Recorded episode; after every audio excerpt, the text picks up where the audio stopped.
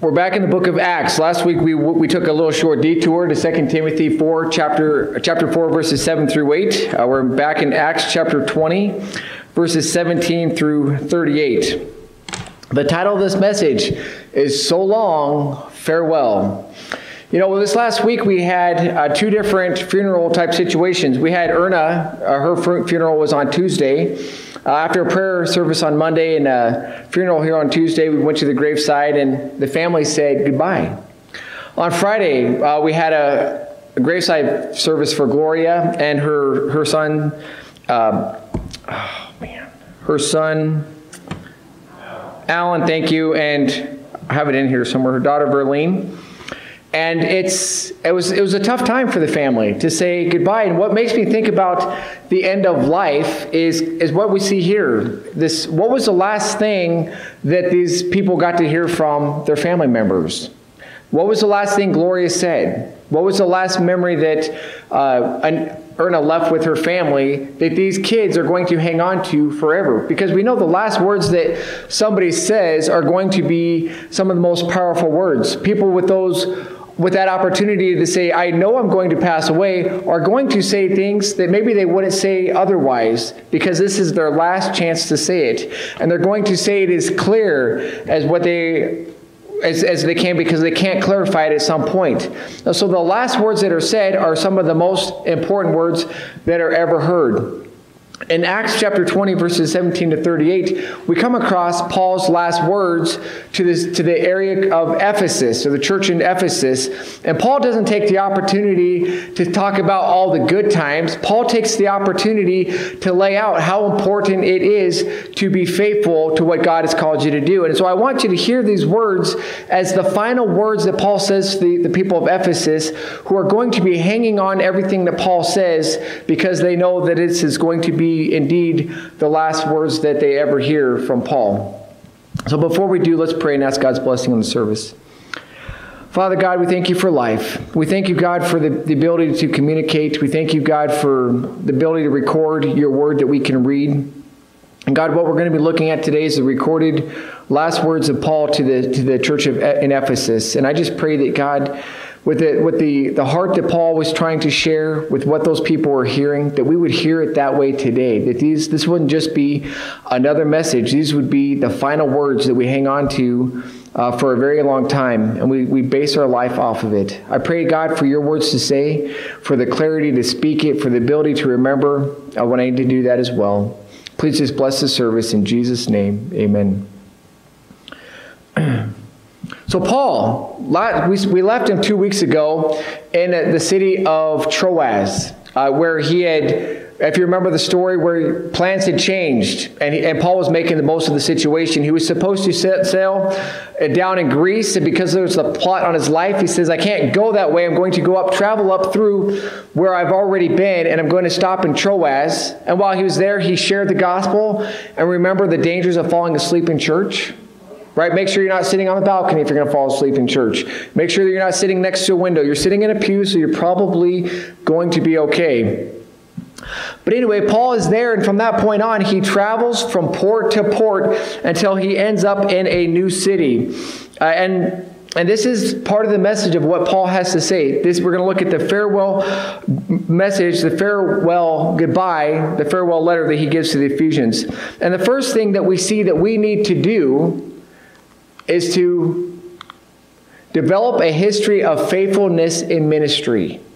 We need to be people who are faithful to the ministry that God has called us to as long as God has called us to be there.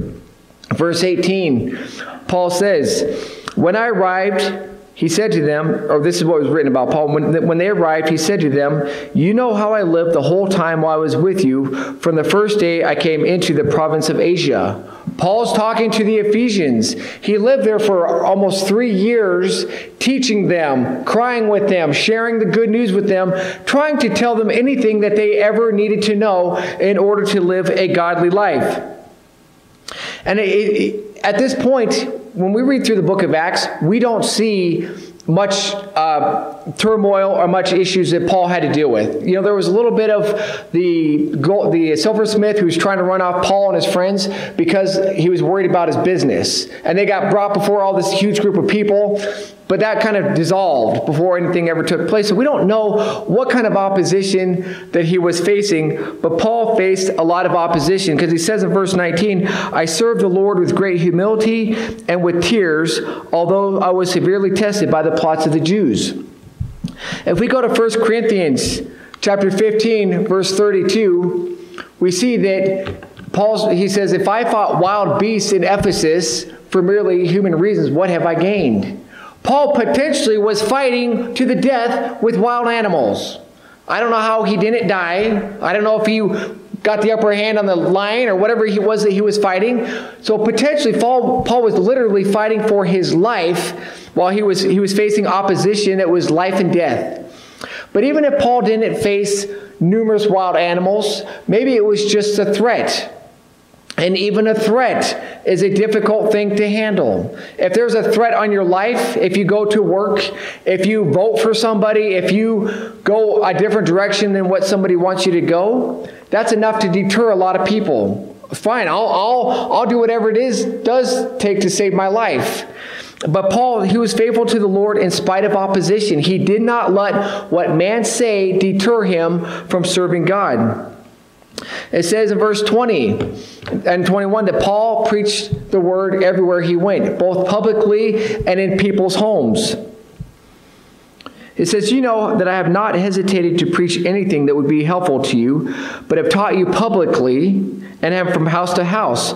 I have declared to both Jews and Greeks that they must turn to God in repentance and have faith in our Lord Jesus Christ. Paul was willing to go everywhere to, to preach the gospel. Typically, when Paul went to a new city, he went to the synagogues. He went to talk to the Jews first to explain to them the message of salvation. And we've, we've seen that multiple times throughout the book of Acts. And then once those people rejected, Paul says, as he says several times, he wipes the feet off his, the dust off his feet. Your blood is on your own heads. I'm going to the Gentiles. So Paul is, is speaking to people and serving God in spite of opposition, and he's going everywhere talking to everyone about the name of Jesus. And because of this, Paul could say that he is innocent of every man's blood. In verses 26 and 27, he says, Therefore I declare to you today that I am innocent of the blood of all men. For I have not hesitated to proclaim to you the whole will of God. Paul went to the Jews. He went to the Gentiles. He was talking to the, the higher class. He was talking to the lower class. People who were wanting to hear and people who didn't care. He never stopped because of inconvenience. You know, I'm on my way to somebody's house for dinner. I'm, I'm not going to stop and talk to you. That wasn't Paul. He would talk to anybody at any time. He wasn't concerned whether or not they were going to like what he said. Paul said a lot that got him into a lot of trouble. He got thrown into prison. He got run out of town. But Paul said, in spite of opposition, I'm going to talk to anybody, anywhere about the name of Jesus, no matter how unpopular it was going to be. Paul was not gun shy. He was not a guy who was going to chicken out. He says, I am going to share Jesus with as many people as I possibly can. Uh, to Paul, Paul also lived by example in everyday life. This was the guy who's trying to be faithful in ministry everywhere he can, in every way where he's going, everything he's saying, but also everything he's doing. In verse 34 to 35, he says, You yourselves know that these hands of mine have supplied my own needs and the needs of my companions. In everything I did, I showed you that by this kind of hard work, we must help the, the weak, remembering the words of the Lord Jesus himself it is more blessed to give than to receive. Paul was not a guy who just talked. He didn't just get up and say, I get paid or I get invited to speak in front of a synagogue. Now you guys go out and do all the work. Paul was a guy who says, Yes, I'm going to tell you what to do. But he says, I am going to go out there and do it as well. I'm going to be an example for you to follow. So instead of Paul being a guy like, I'm a missionary, just you got to support me and then I'll, I'll talk because that's what I get paid to do, he says, I'm going to help support myself. I'm going to help support my team. And I see poor people out there. I'm going to go out there and help support them as well.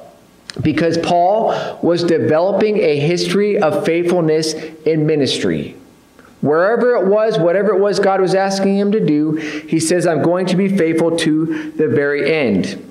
And if Paul had a very hard road to, to live, to walk down, a very tough call in his life, a very tough race to run, and he was faithful in ministry, how much more should Josh or the people in this room be faithful to the ministry that God has called us to? Chances are I'm not going to face wild beasts. I'm not going to go to Africa and have to eat funky foods. I'm not going to have to learn a new language. I'm not going to be living in a hut. I'm planning on staying here. It should be a fairly simple rest of my life. How much more should I be faithful in ministry? If Paul, with eh, the extreme conditions he was under, was willing to do that, I should be even more faithful in my situation today.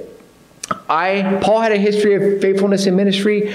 I need to have a history of faithfulness in ministry. Now you don't have to look very far to find somebody who who bowed out of ministry because it got tough. Right? There's there are Sunday school teachers, there are preachers who can't handle somebody saying negative things about the way they teach. Josh is you know if I ever if I ever took sometimes what I see and, and, like thought how, how exciting I am versus David Jeremiah, you know, I would quit. Because I, I, I, can look at the two and say, you know what, he's, he's got something special. But there are a lot of teachers and Sunday school teachers and pastors who are like, Somebody's picking on me. I'm done. Someone else wants to lead the church, wants to preach. Someone else wants to get up there in front of the Sunday school class and teach. You have at it. I don't get paid enough. I'm a volunteer, right? I don't get paid enough to put up with this. You don't have to look far to find people who said, I'm not doing that anymore. I'm done. People who, have, who are trying to lead in Awana group or a way of doing VBS. You know, that's, you know, I, I could totally pick apart things in VBS because that's not how I would do it. But you know, I'm not the only guy who's got a way to do it. Uh, you know, there's there's lots of creative other ways, and people can pick on me and say that's not how we've ever done VBS before, and I can say that's fine. You do it that way. Go ahead, I'm done. And so you don't have to look far to find people who say I don't want to be picked on. I don't want people talking bad about me behind my back. I don't want to have that opposition. Because if you are in a place of ministry, if you're in a place of leadership, you've got a great big target on your back. There's going to be people surrounding you who are going to think, boy, these, you didn't do a good job saying that. I think somebody else could have done a better job. I think you should have done this or that. It's going to happen. But you're also, you're also going to have a big target on your back from Satan because Satan doesn't like you. And if you're trying to do what God wants you to do, you're going to face adversity that somebody who's just sitting in the pew doing nothing is not going to face. If you're trying to serve God wholeheartedly, you've got a target on your back. It might be this small or it might be this big, but there are people who are going to be against you. That's why you got to develop this history of faithfulness in ministry. You've got to stay in the game. You got to say, This is what God's called me to do. I'm going to continue to do this. I, my goal is not to please man. No, if my goal is to please man, it would be I'd be completely different. If my goal is to please man, I probably wouldn't be here anymore because I can't do it. But my goal is to please God, to do and to say what God has asked me to do. And that was Paul's mission. That was his the purpose in life was to please God. It says in verse 24, I consider my life worth nothing to me if only I may finish the race and complete the task the Lord Jesus has given me. Not the task that you all gave me, not the task anybody else thinks I should be doing. It's the task that Jesus gave me, is what Paul says I'm trying to be faithful to do. So, first of all, you've got to develop a history of faithfulness in ministry. Even if you say, I, I don't really have much of that, start where you're at today. Be faithful from this point on to what God has called you to do, to be faithful with that ministry. And that's a ministry in word and a ministry in action. Now, when you think about words, you're probably thinking about me. Or you think about a Sunday school teacher who gets up and talks in front of people. And that's true. I should have faithfulness in ministry in, in the words that I say. You know, if I'm preaching from the pulpit, I should be speaking what is true. You should be able to check me out to see if it's really there. But you should all, I should also be faithful to ministry of the word by saying what needs to be said. uh, I should also keep my word. But I'm not the only guy who talks. I talk more than all of you, but I am not the only person who talks. You guys all have friends. You guys all have living rooms. You guys all have text messages, even if you're like, how do I make this thing work? Right? Like the dad in that show, you guys all have as much opportunity to talk as I do.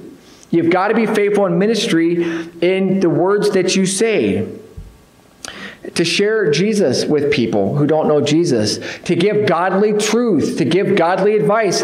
Paul's goal was to be helpful to everybody that he came across. To, to tell them something from God's word. We all had that same opportunity. We've got to be willing to say what needs to be said. We've got to be willing to say it the right way. And we've got to be willing to keep our word when we have said something. But we should also be faithful in ministry in action. You know, um, how I live my life every day. You know, at home shows faithfulness. When I'm at my job, shows faithfulness.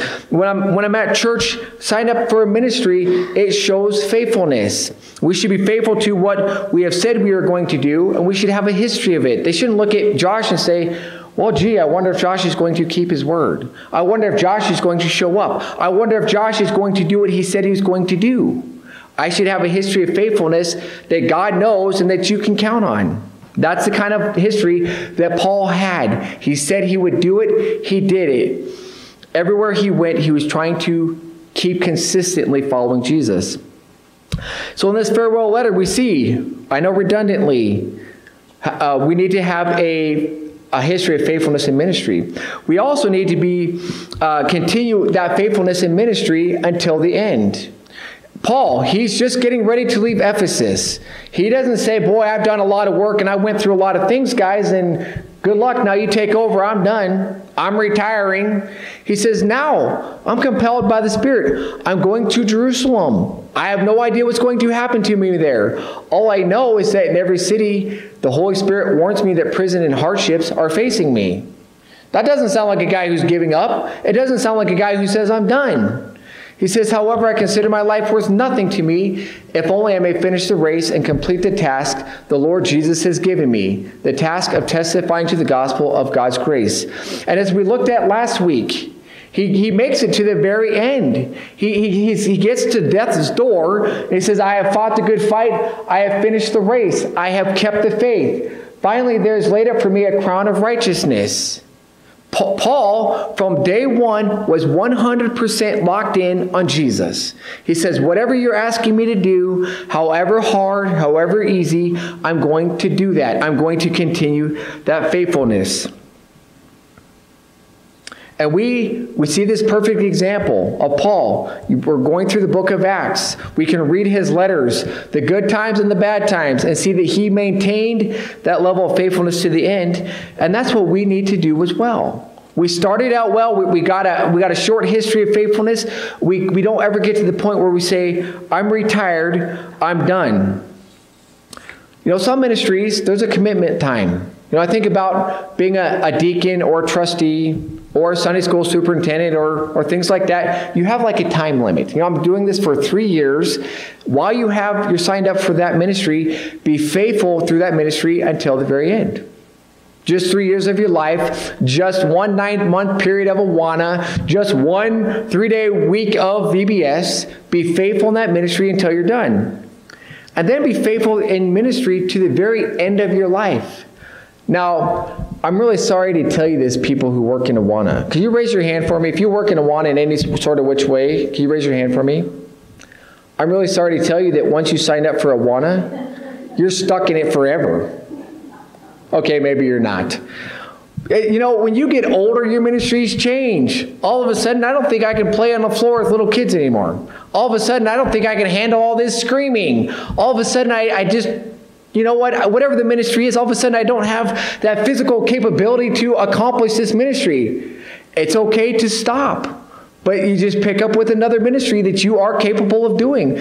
Even if it's to the very end, where all I can do is be a faithful prayer warrior. That's all I can do. At some point, you cannot get out there and do other types of ministry. So, being faithful to the ministry to the very end yes, the ministries are going to change, but whatever ministry you're in, you're going to be faithful in that ministry until God takes you home. Nobody gets to retire from ministry.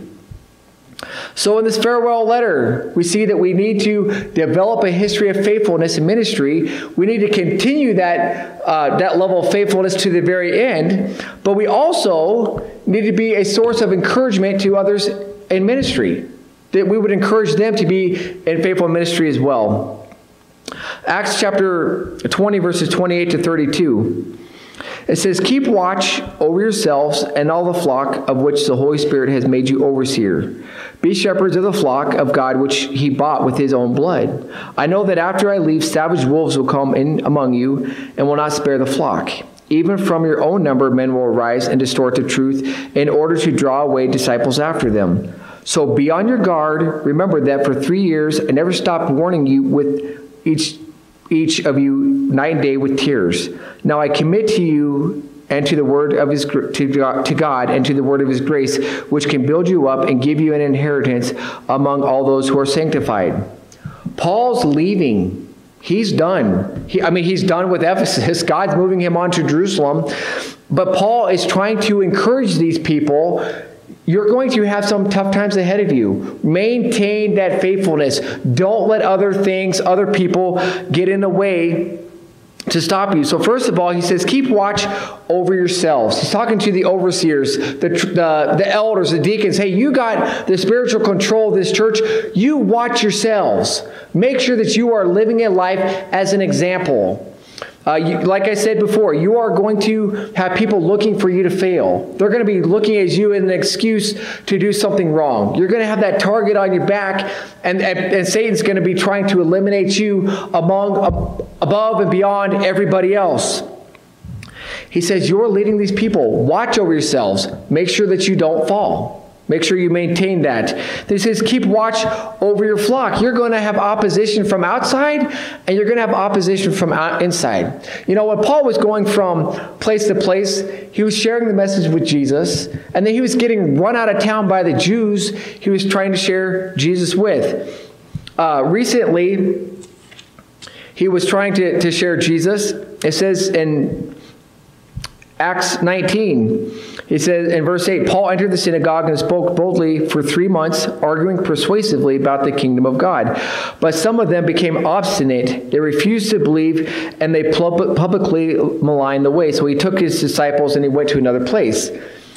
You know what those guys are going to want to do? Once they see Paul's gone, they're just probably biding their time. We're just waiting until Paul leaves, and then we're going to go in there and we're going to disperse this church. They don't like the message of Paul. They don't like the fact, the fact that he's pointing out this, this name Jesus that you got to believe in and trust in. And so these are going to be the kind of people who are going to come. As soon as Paul leaves, they're going to try to get rid of this church. So he says, from the outside, you're going to be facing opposition. Great. That's just what these people want to hear. But Paul's saying, encouraging them, maintain your ground, stand your ground, Stay on the ball. Don't let that happen. But he says also from inside the walls of the church, there's going to be people who are here or people who come in and they want to lead. They say, well, there's a bunch of people here. I'm going to tell them something new. I'm going to get my own following so that I can have followers and lead them outside elsewhere. So these, these overseers, they've got to stay on their toes, spiritually speaking, to make sure that no false truth get into the, the building and start leading people astray. So, deacons, we have an awesome job to make sure that we are holding to the truth, that we are making sure that we don't let any outside force come in here and lead people astray. Paul is reminding, he's encouraging these guys. It's going to be tough. I wish all encouragement was, you're doing a good job. Keep up the good work. But sometimes encouragement comes in the form of, this is what's going to happen. God, but God can help you through that. The third part of this is that uh, Paul commits this church to, the, uh, to God. Uh, he, he commits the church in verse 32. He says, Now I commit to you, commit you to God and to the word of his grace, which can build you up and give you an inheritance among all those who are sanctified. There's no one better that Paul could leave in charge of that church. Right? Paul's like, I'm out of here. I'm going. I can't just say, here, somebody else, you stay here and you run this. It's, I mean, ultimately, Timothy at some point gets there, but he's not leaving him necessarily in Timothy's hands. He's leaving them in God's hands. He's committing this whole church to God. He's praying for them. He says, God is one who can build you up, He's the one who can increase your faith, He's the one who can mold you and shape you into what He wants you to be. He's also the one who's going to reward you for the work that you do. That's an encouragement. You know, it could get very discouraging to be in a ministry where you don't see anything happening. You don't get any pat on the backs or any kudos. You don't see like this matters a hill of beans to anybody. Very discouraging. But it doesn't matter. We see in Scripture that God will reward you for your work. So be encouraged. Paul is encouraging these people to maintain this level of faithfulness in their ministry. We as well should be those kinds of people who encourage people in ministry. So I expect a card from everybody this week, or a text, or just kidding. I was thinking more along the lines of, of Steve Vetter. Uh, he, his dad used to be a pastor here a long time ago, and I've, I've told you about him. He, he called me up out of the blue like a year and a half ago. Just, hey, how's it going? And every week we text once or twice a week. We usually talk on the phone. We did this past week just about how life is going. Hey, I just want to encourage you. I just want to let you know I'm praying for you. Uh, so Steve Vitter, he listens to this sometimes. So I appreciate that, Steve. I'm telling everybody, if you, because you do that, it does encourage me. I get very encouraged. He's doing exactly what Paul would be trying to do to those people to say, good job, keep it up, and keep going. You know, there's, there's a lot of missionaries who are overseas, who I'm sure feel like they're all alone. Yes, we get their, their newsletters. Uh, you know, I think about Bud. Bud's the, mix, the missionary that I picked. I, I, I really like Bud. I, I talk to him uh, once or twice a week. We text, and I actually get a lot more information than what you get, uh, than what he sends for the, the emails. Um, but he's, he's a source of encouragement. But I'm also trying to encourage him, saying, Hey, Bud, what's going on in life? How did this this uh, thing turn out where you had all these kids come from different countries and you're trying to share Jesus with them, letting them know that I care about what he's involved in. Uh, there's, there's missionaries that think about who's in Alaska, the Foxes. You think about, you know, they just went through there. Feels like someone's always dying there. He's that guy does more funerals than anybody I've ever known. And they're, they're, they're suffering hardships from losing people. It would be great to encourage them. I think about the Sparks and about the, the Mrs. Sparks and whatever was going on with her arm. And we found out it was in pain. We found out that they figured out what it was. But I think it would be great to encourage them, say, hey, I'm praying for you. How'd that turn out? Just knowing somebody's out there thinking about you at some point is hugely encouraging. So I would encourage you. Encourage somebody else in ministry uh, far away, but even within the walls of this church. Uh, I think about uh, when I first, even at the walls of this town, you know, when I first came to town, uh, Pastor Joe from the Free Church, he kind of took me under his wing. He's like, here's kind of how life works. This is what happens at this time of year, and here's Plevna, you know, I didn't have any clue. It's 800 miles away. I'd never heard of it before, but we would get together and visit. Well, now I try to take Eric under my wing and say, hey, how's life going? Here's what's going on. How can I help you? How can I be of assistance to you?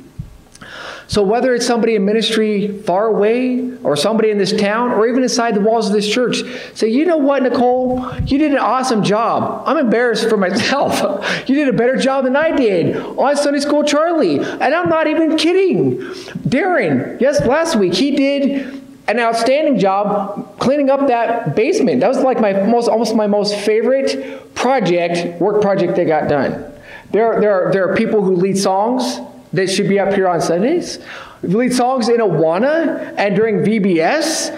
Uh, there's, there's great Sunday school teachers. And if you recognize and see somebody's doing a good job, tell them. Be a source of encouragement to those people in ministry. You know, this message was full of heartfelt, full of heartfelt words from Paul to Ephesus, to the church in Ephesus. He's saying goodbye He, he's, not, he's not saying, poor me, woe is me, what I'm going to. He's not, uh, he, it's full of it's full of love it's full of encouragement. You just get a huge sense of his heart that he's saying you gotta persevere to the very end. That was kind of the gist of this message. I, I, I worded it a little bit kind of a combination of everything. Uh, develop your own history of faithfulness in ministry and encourage others to do the same that's, that's what I would say Paul's message is in a nutshell. This was his final message to these people. And all I can hope is that these people took his words seriously and they said, okay, Paul, we are going to pick up where you left off. We are going to watch over this church, make sure nobody comes in from, uh, from the outside to mess us up, and nobody gets a foothold inside to screw it up from the inside. Paul was faithful in ministry. He, was he had his own history of faithfulness, and I want to encourage you and challenge you to have the same kind of faithfulness in ministry and encourage others to do the same as well. Let's pray. Father God in heaven, I thank you for your word. God, I over and over can just thank you for Paul's example of being faithful in ministry. There's, there's so much more to his life than what we even realize. And he never said no to you, he always said yes, no matter what it was going to cost him. God, I'm just a simple little guy in Plevna, Montana. And this is where you've put me. And I just pray that with whatever that means, that I would be faithful to what you've called me to do. That I would be faithful in the words that I say. That I'd be faithful in the actions that I display. And I just pray for our church, God, that for those of us who are doing well, that we could continue running our race well, that we could continue being faithful in ministry. And for those of us who might not really be doing anything or trying real hard to be faithful in ministry, I just pray that you would encourage us that today is a new day. We can start over today and be faithful with the ministry that you've given us to do. I thank you, and I just I thank you also, God, for our dads, for the examples that they were. At me as a dad, I just pray that you'd help me to be a faithful dad and be a witness that way as well. In Jesus' name, amen.